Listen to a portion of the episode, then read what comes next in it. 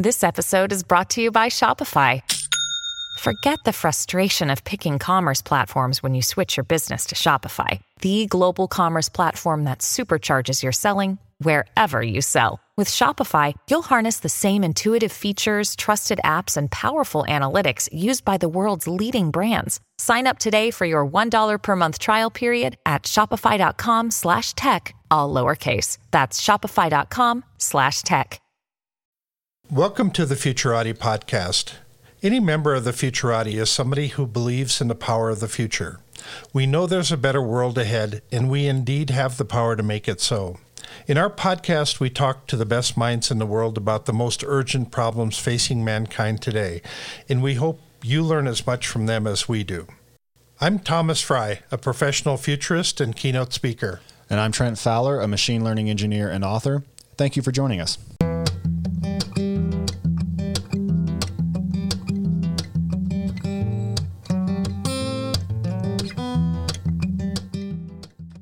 Good evening, everyone, and thank you for listening to the Futurati podcast. Tonight, we're joined by Nathan Young. Nathan is a corporate strategist and marketing expert who has been exceptionally active in the effective altruism movement, the prediction markets community, and in discussions around designing good policy.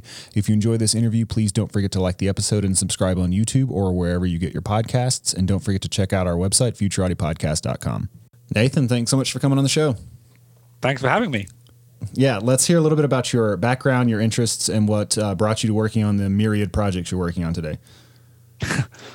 uh, so, I guess as far as forecasting is concerned, I saw some stuff around, you know, 2020, early 2020. I think maybe I read Tetlock's book, and I was like, oh, maybe I should check out these forecasting sites. What are they saying?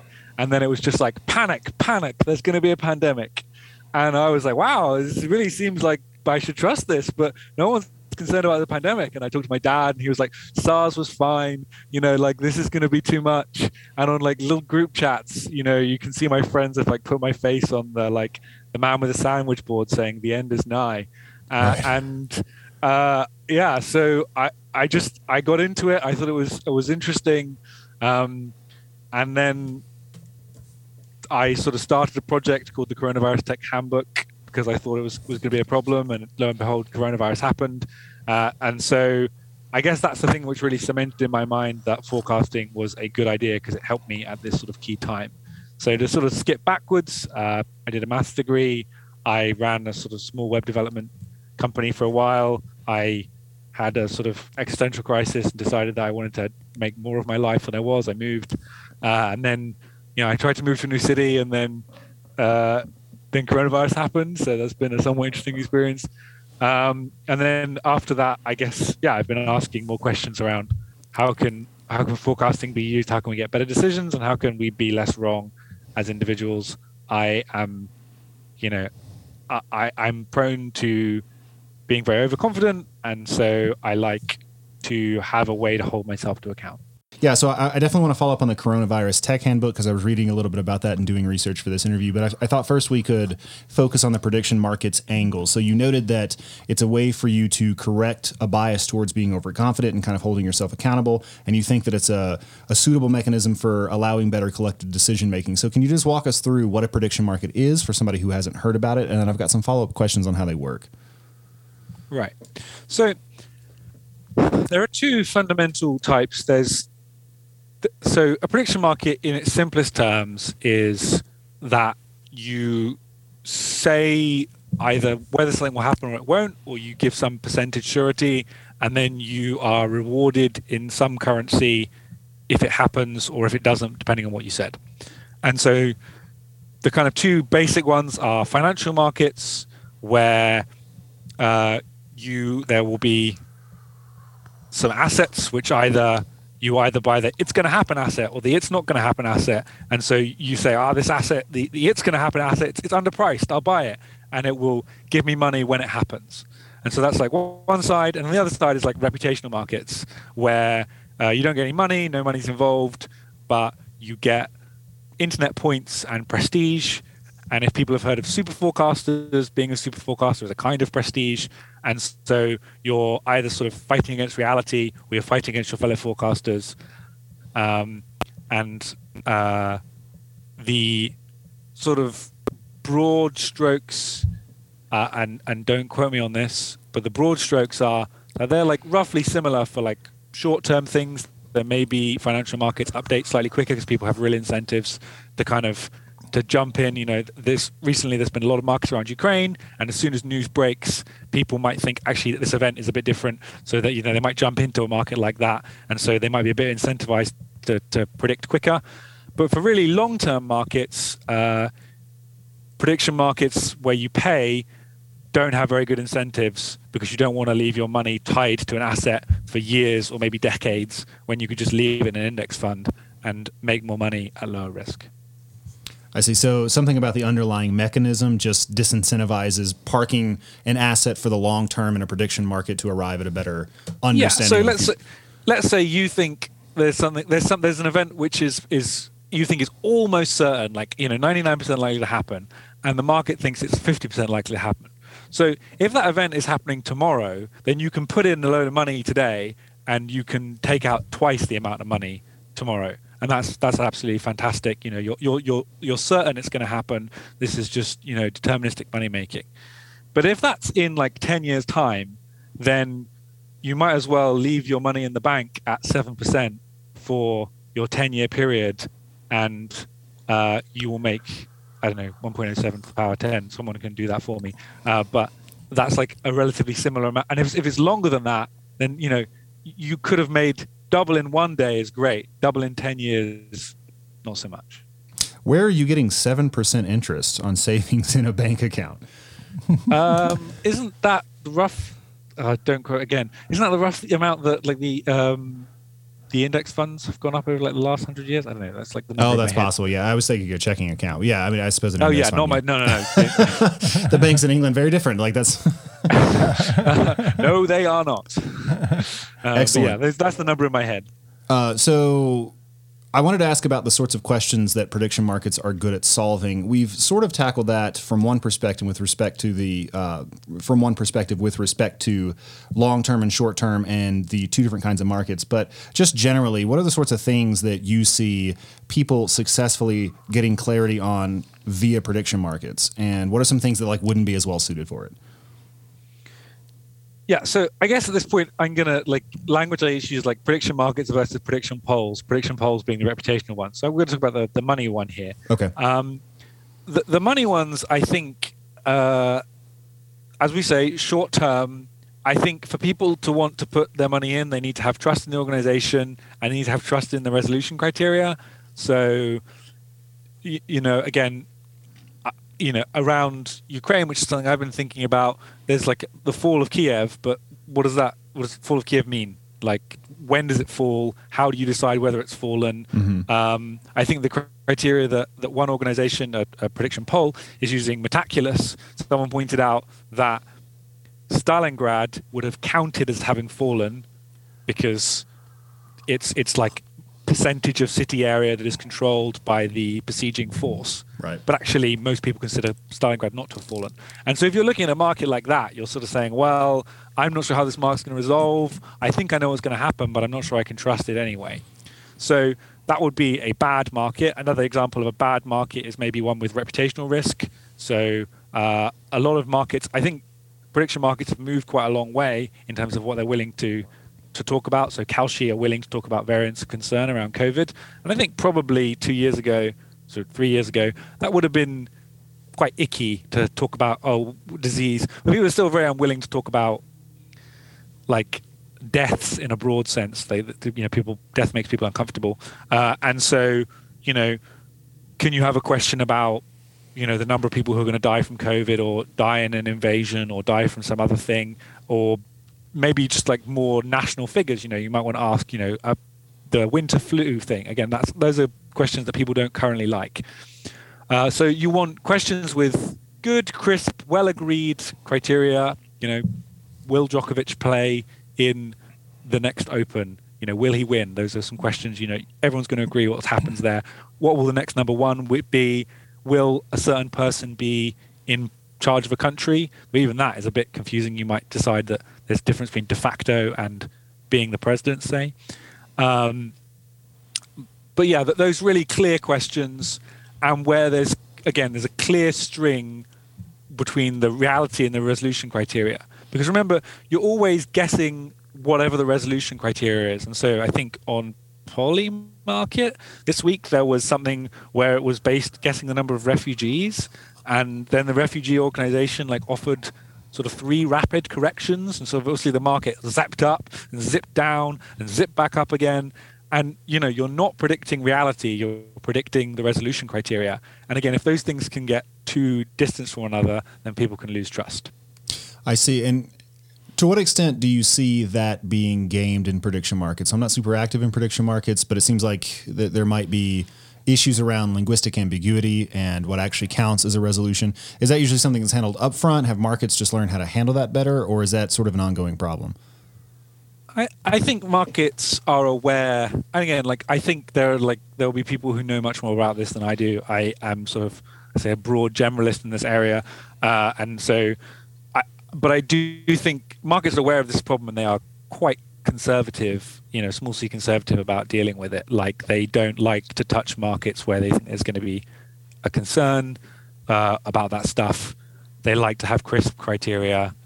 Um, I think I think there's the, the only one example I think this is true you know, so you say 90 percent chance this is true. Uh, the, the, the, there was a Polymarket around, I think it was House of Gucci, the film about whether it would sell a certain number of tickets, and it was quite close. And then someone just bought a ton of, of, of yes on the market, and then just bought a ton of tickets. And oh, wow. you can decide for yourself if you think that is uh, if that is gaming. Like the tickets were really purchased, but yeah, I mean, like markets also create incentives in the opposite direction. So that's similar to if you buy a lot of your own books on Amazon and you can right.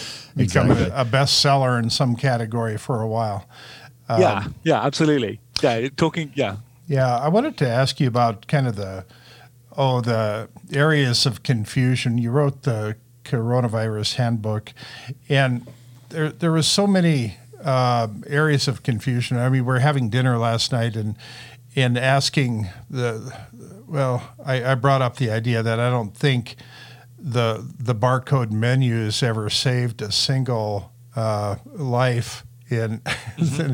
and I find find the barcode menus actually be quite inconvenient to use, and mm-hmm. and the fact that we no longer have salt and pepper shakers on tables also is. Um, uh, you know, it's one of those things that you just kind of grown to expect in and maybe it's actually healthier not having them there. But um, uh, this this type of thing um, added lots of extra confusion around the front end of of something because we didn't really understand the parameters yet uh, of mm. the disease, and um, and then that fed into lots of other um, trust and distrust of all of the uh, the recommendations coming down the pike because uh, uh, some some of the requirements were a bit too onerous.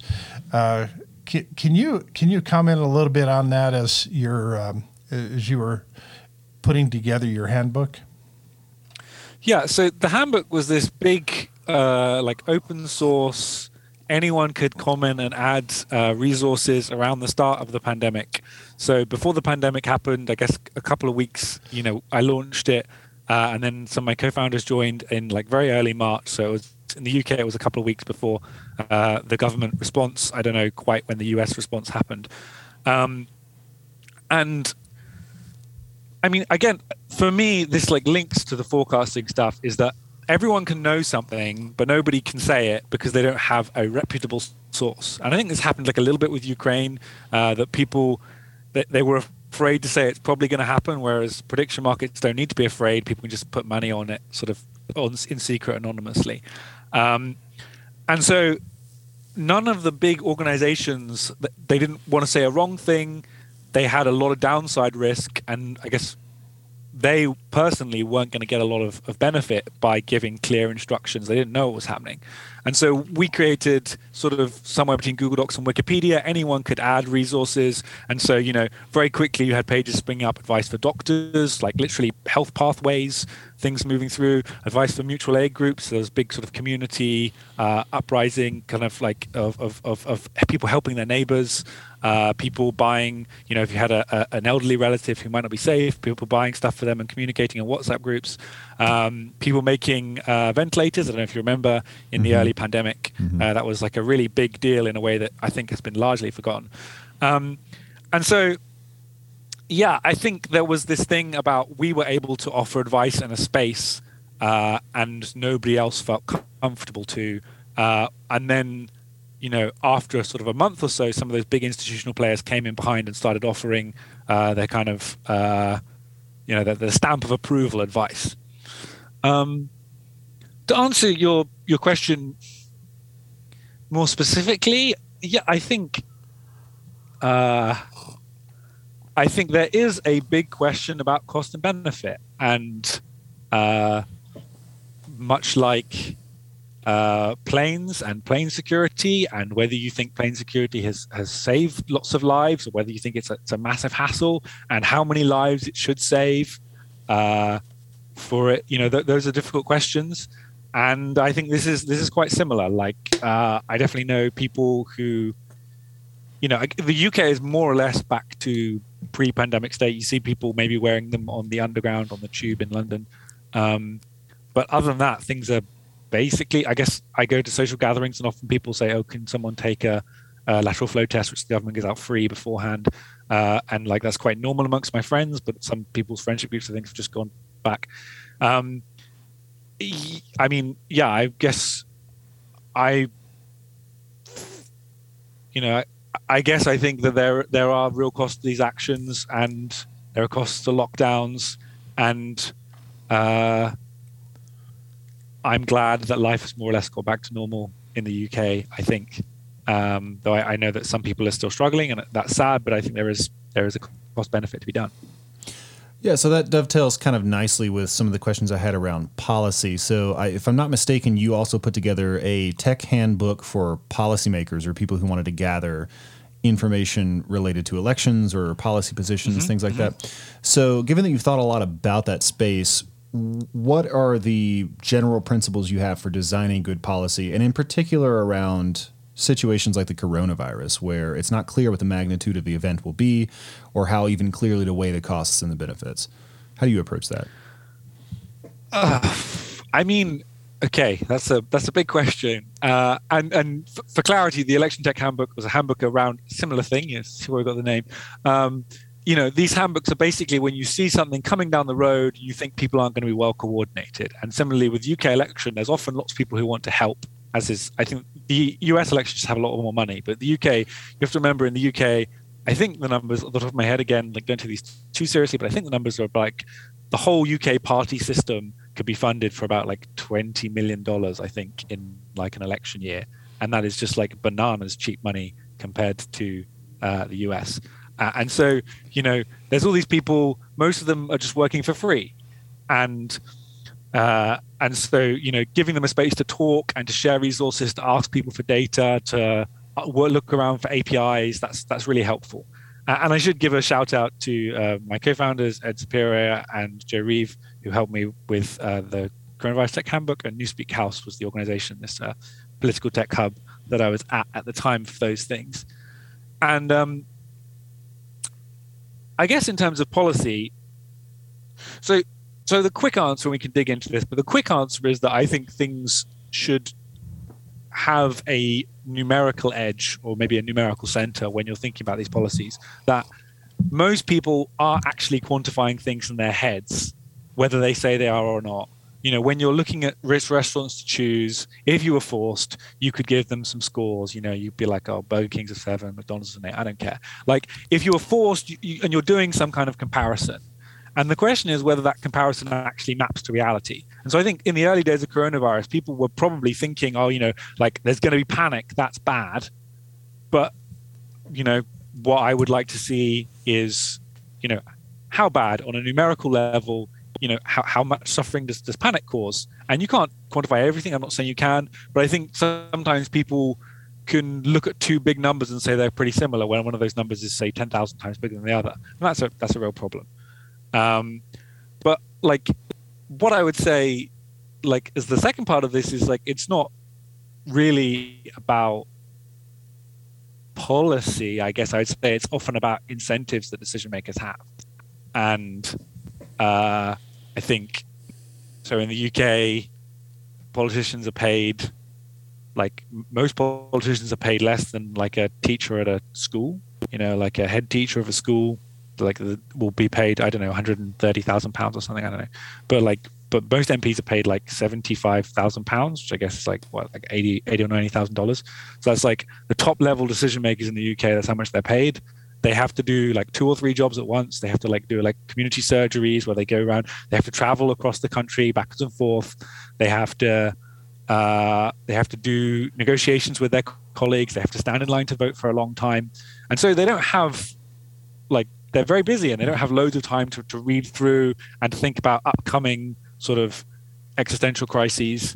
Um, and uh, I think most of the things I think about around policy are around how can we give people more space or better incentives to think uh, over a longer time scale. Uh, politicians are very well incentivized to think what will get them elected next time. And I don't think that's sort of callous or short sighted of them. I think that's, you know, they have families. They don't want their kids to be unable to eat. Uh, sure. Like, like any of us would. Mm-hmm. And so I think, you know, around policy, my questions are, you know, how do you pay them enough and give them maybe like a sort of stipend afterwards? How do you uh, how do you incentivize a broad range of people to be able to get into politics when it costs so much money up front? Uh, and then I think you might be able to have some people who are able to spend, you know, that extra time in, you know, again, like with the Ukraine crisis.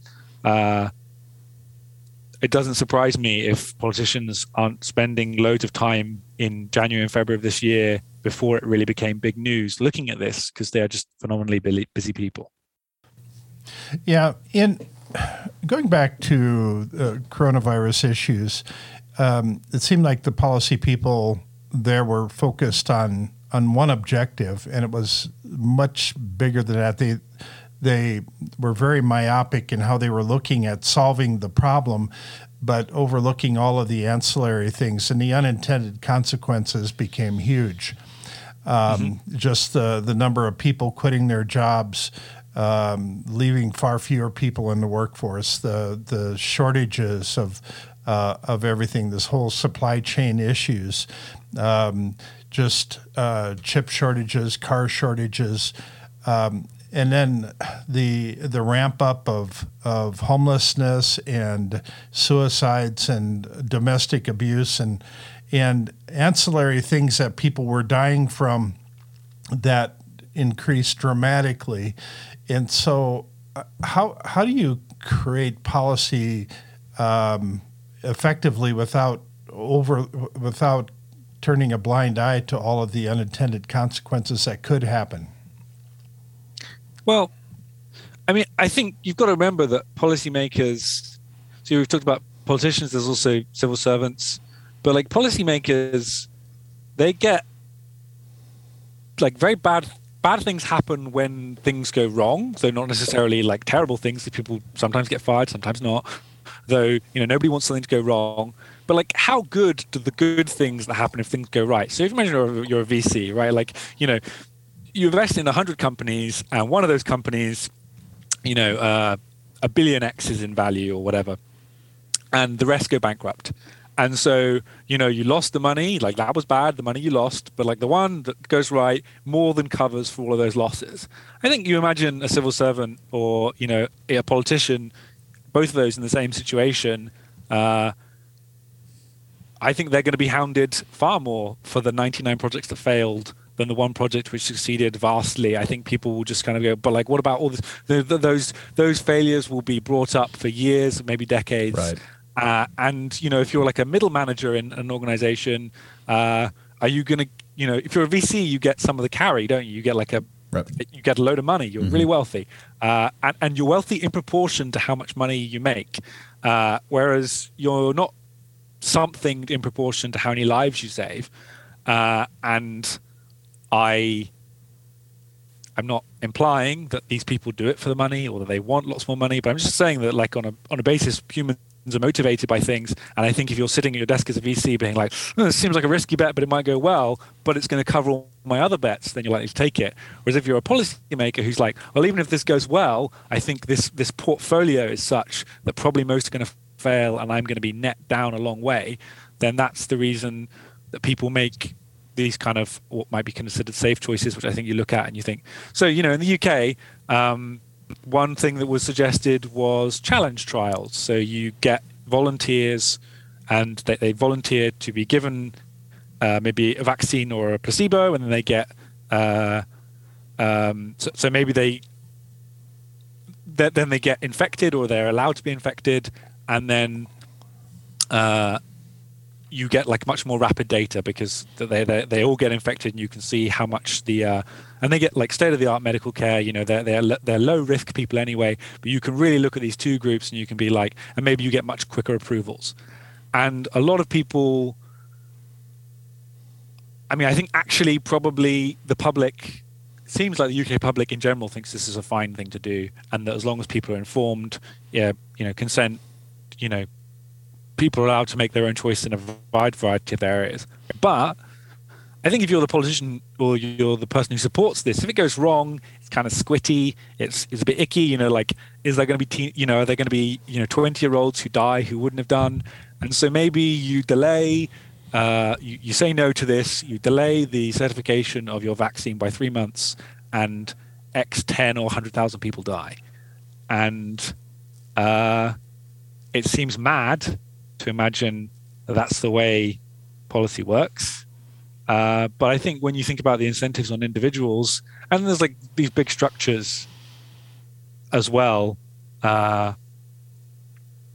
I think I think it, it, makes a lot of sense. And yeah, I, I think, and this isn't to say that it's it's okay. I just uh, that's why, as, as going back to this previous question, my question is often like, how can you get people to have better incentives?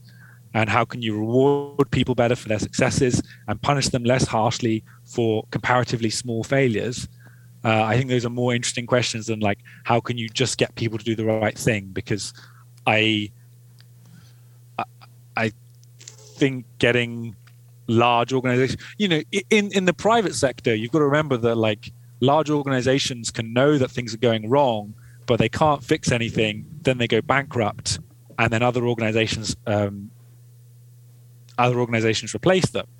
But in national policy, uh, you can't afford for your, for your army to go bankrupt. You can't right. afford for it just to stop functioning. Right.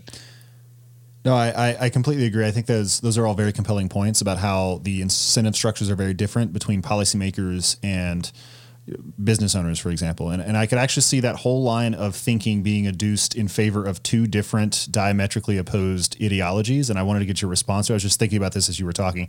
On the one hand, you have the situation in which policymakers operate on a very short time frame. Two to four years generally maybe five or six years if, if they're repeatedly elected but they're constantly have to engineering they're constantly forced to engineer consent right? They, they have to go back and they have to speak to their record mm-hmm. and they have to talk to the, the electorate which is not necessarily problematic but number one it occupies a lot of their time and number two it means that if they're out of office in four years i mean they're not going to be on the on the hook for whatever bad decisions were made theoretically. And so I, i've seen people argue uh, in favor of monarchy along those grounds and saying, well, what you really need is you need the state to be the property of a family, a group of people who think in intergenerational terms. Uh, mm-hmm. On the other hand, as you're talking about the fact that a VC can make one big bet that becomes a unicorn and pays for all their losses, whereas a policymaker is much more likely to be hounded for you know one spectacular failure or many spectacular failures even if they have one slam dunk that that works really well you could you could make the argument that that's uh, a reason to privatize far more things so that, so people's bottom line is tied uh, more directly to things like the provisioning of public goods or handling things like pandemic response. So on the one hand, I could see all of your statements, which I believe to be true for the most part, supporting a monarchy, some, something long term where the state is almost privately owned by a family or a dynasty, uh, or, or on the other hand, uh, being used in favor of, of far more radical capitalism than is prevalent in the West. So, how do you respond to all of that?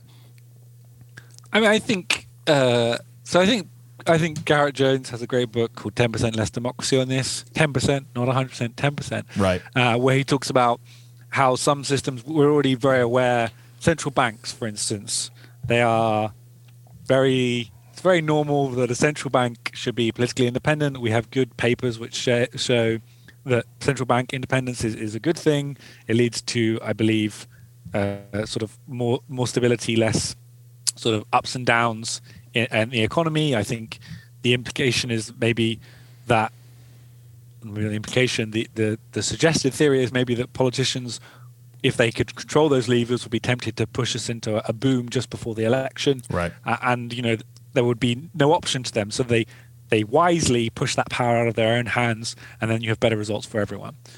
And that's not a controversial thing. And so, you know, his book, and I'd recommend people read it, 10% Less Democracy, argues maybe you could have slightly longer terms and uh, you know, there's been some stuff. I think it was uh, in I think Mexico. They redistricted, and so they were really able to see. You know, in the U.S., you have senators who are elected once every two years. Um, sorry, batches of senators. That is every six years, but batches are elected every two years. Right. And so, in this example, uh, the they had to sort of reallocate the batches. So some people suddenly were serving for, for six years, some for four, some for two. And so these people all got elected at the same time. And then you could sort of see, okay, why how do these people behave differently as groups? And you know, in the last two years, people vote differently. They they they're voting for their base to get re-elected, whereas in the first four years they have a bit more freedom. They I think they propose more bills. I think is is that sort of stuff. Um, so that's that's the first thing to say is that you know I think maybe not a monarchy, but maybe you could look at some stuff around longer terms uh, to give people more long-term incentives. Uh, and I, you know, I think, you know, I'd say in the US, the Senate's terms are better than the House's terms. You know, I'd like to see longer terms in the House, say. Um, in in the second case, uh, again, Garett Jones does a good job of talking about changes that you'd like to see in someone else's country. Right. And so maybe I'm going to defend myself by saying, yeah, like, wouldn't it be interesting if not in my country, not not for any of the people that I love, right. but some other country were to test, uh, you know, maybe a lot more privatization. Uh, I see South Korea has elected, I think, uh, a um, a president who is uh, is is sort of quite libertarian. I think who wants to remove the working hours directive remove the minimum wage, remove food standards, uh, and uh, that's not a thing I would want, nor is it a thing I'd agree with. But we're going to get to find out if he implements those changes, what those things happen. Um, I guess for what it's worth, I think probably, uh, I think the minimum wage and the working hours are going to be okay, and I think the food standards might go badly. Is sort of my my quick sketchy suggestion. Um, but yeah, I think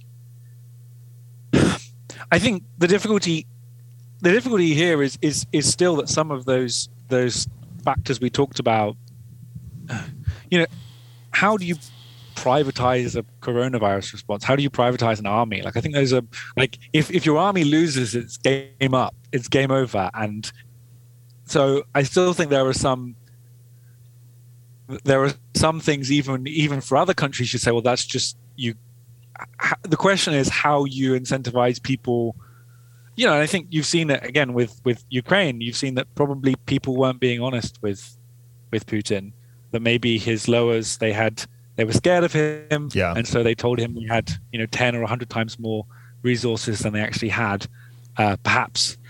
You know that's, that's one theory as to why things are going so badly. And uh, you know how would how would privatization have worked there? Maybe maybe they would have just been like, no, we don't want to take this deal, and maybe that would have been been good for the world conflict, or maybe people would have been like, no, we need to actually control our army. So that's you know, I guess those are some thoughts. Uh, it occurs to me that we can actually tie together the prediction markets thread of this conversation with the policy and the um, uh, yeah, the policy thread of this conversation. So I'm not super active in the space, but based on what I've read and based on w- what you've said so far, prediction markets seem to be primarily used to speculate about major current events and also to try to incentivize people to accurately aggregate information to arrive at good conclusions.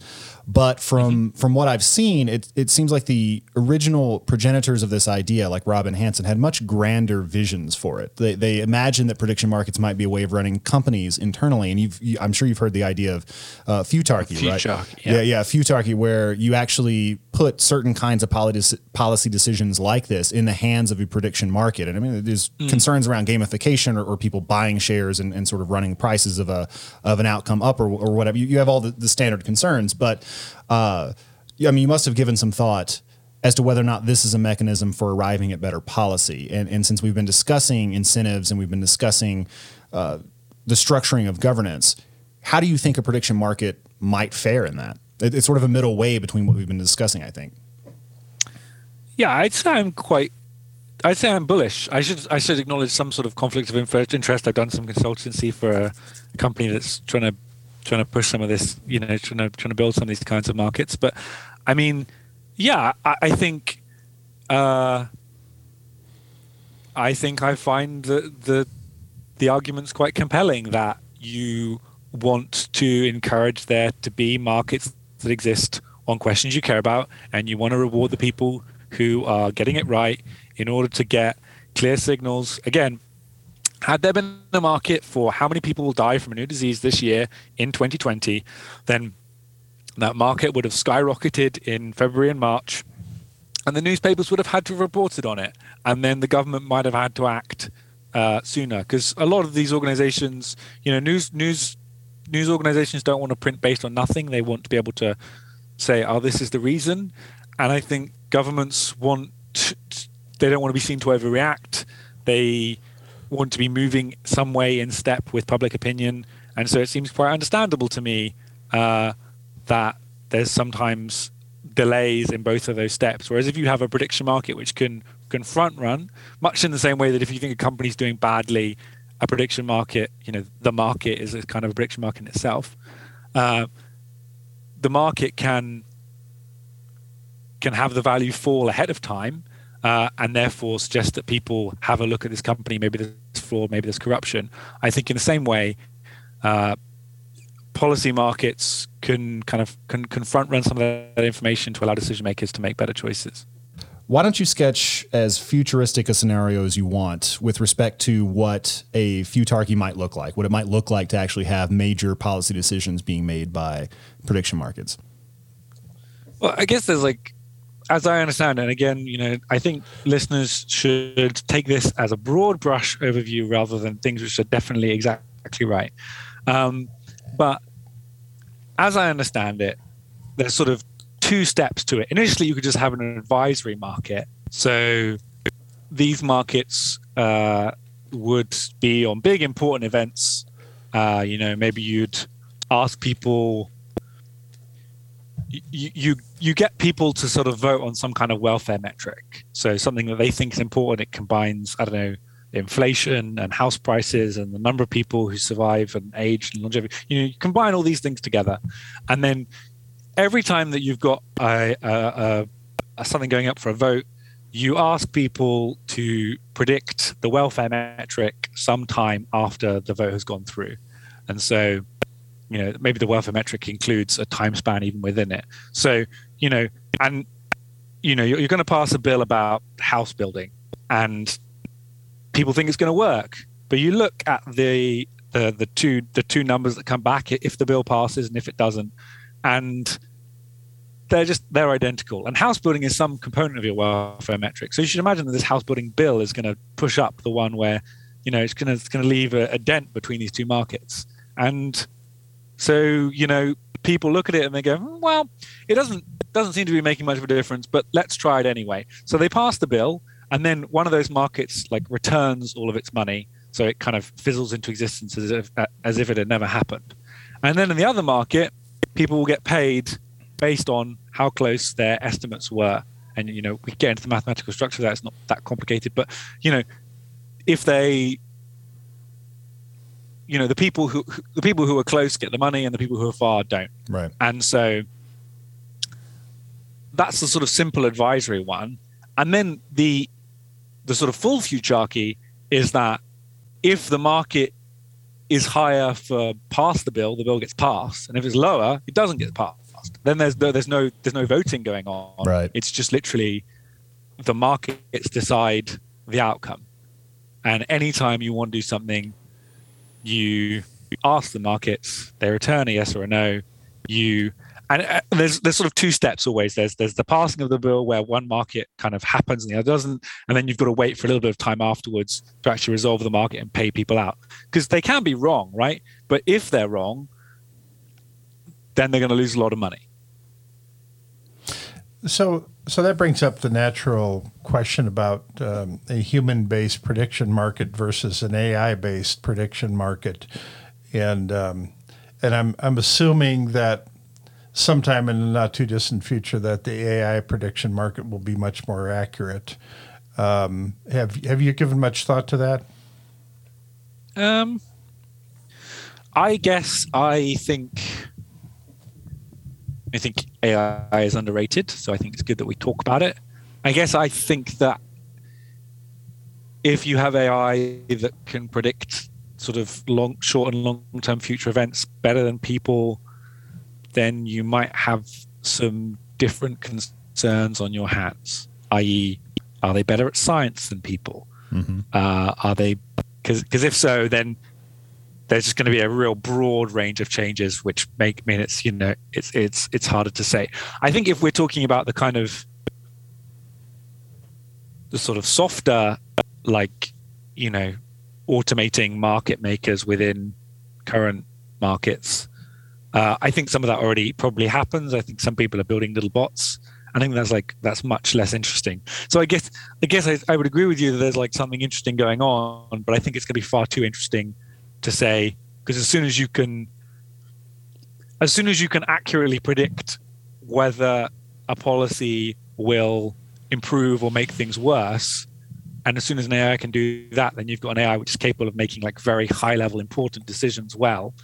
And at that point you you know you have an, a general intelligence. And so i think sort of all bets are off as to what everything else looks like. Just put that in charge. Just make it like a mon ar Aarchy. I don't, I don't know how you pronounce it, but like a monarchy, but Mon the A is an AI. Yeah. I, I yeah. I mean, I, I don't know how concerned your li- listeners are about AI safety. I'm pretty concerned.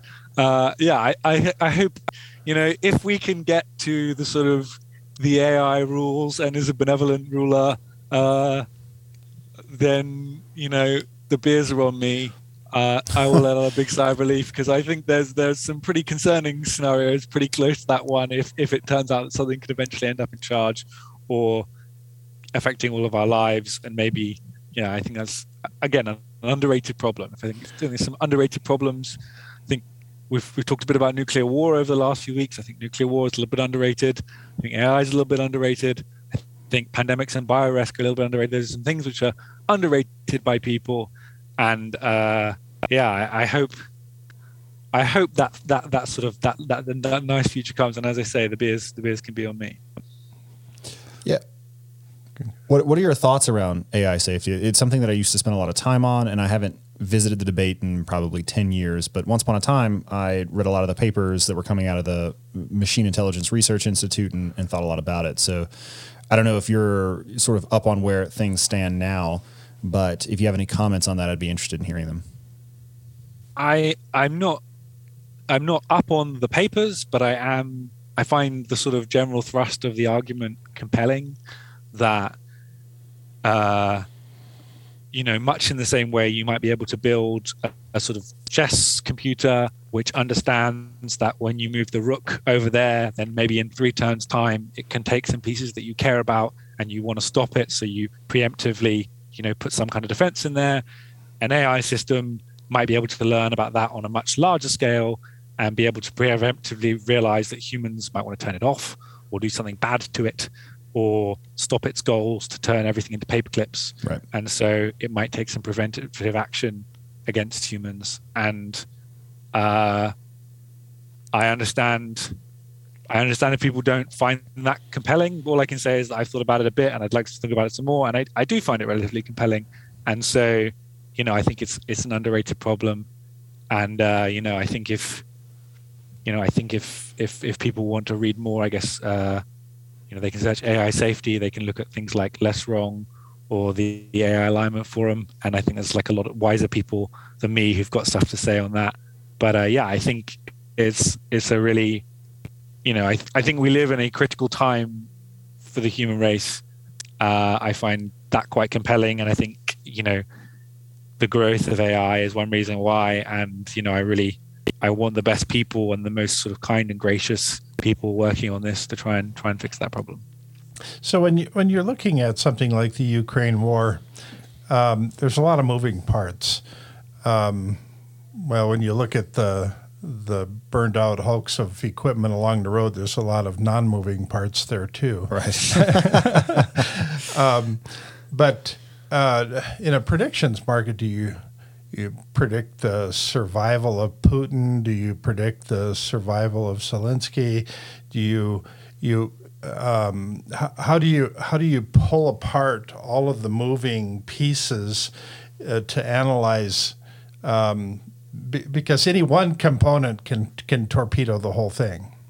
Yeah, I, I kind of think that this sort of stuff really is a thing I really like about prediction markets because you can ask the question, "Oh, does it affect the prediction markets I care about?" So you're seeing all these like burnout hulks, and you're like you're hearing these heroic stories, and you're like, "Well, like, is it affecting the market for the fall of Kiev? And if it's not, then why should I care? And I, you know, I, I'm not saying about the human tragedy. I can understand why I care about that, but like, you know, maybe is this just sort of like news porn? You know, you're just right. filling me full of stories that don't actually affect things. So yeah, I think you know the markets that I would care about in relation to this are things like: Will Putin still be in power? Will Zelensky still be in power? Will there be an agreed ceasefire? Will Kiev fall? Um, will a nuclear weapon be launched? A flight no fly zone seems very unlikely now, but there was a time when the question was, will there be a no fly zone? Uh, will NATO troops, you know, will there be some sort of attack against NATO troops in another? And I think those questions are the questions I'm interested in. And, you know, to sort of reverse your question, if something doesn't affect those markets, I you know, I don't need to hear about it. I think it's very easy to be oversaturated with news. Do you have any idea whether or not there are officials making major decisions like this today that are consulting prediction markets? I mean, it seems like as a mechanism for arriving at true conclusions, they are becoming more and more popular, and pe- more and more people are aware of them. It seems kind of unlikely to me that uh, Joe Biden is checking Metaculus every day.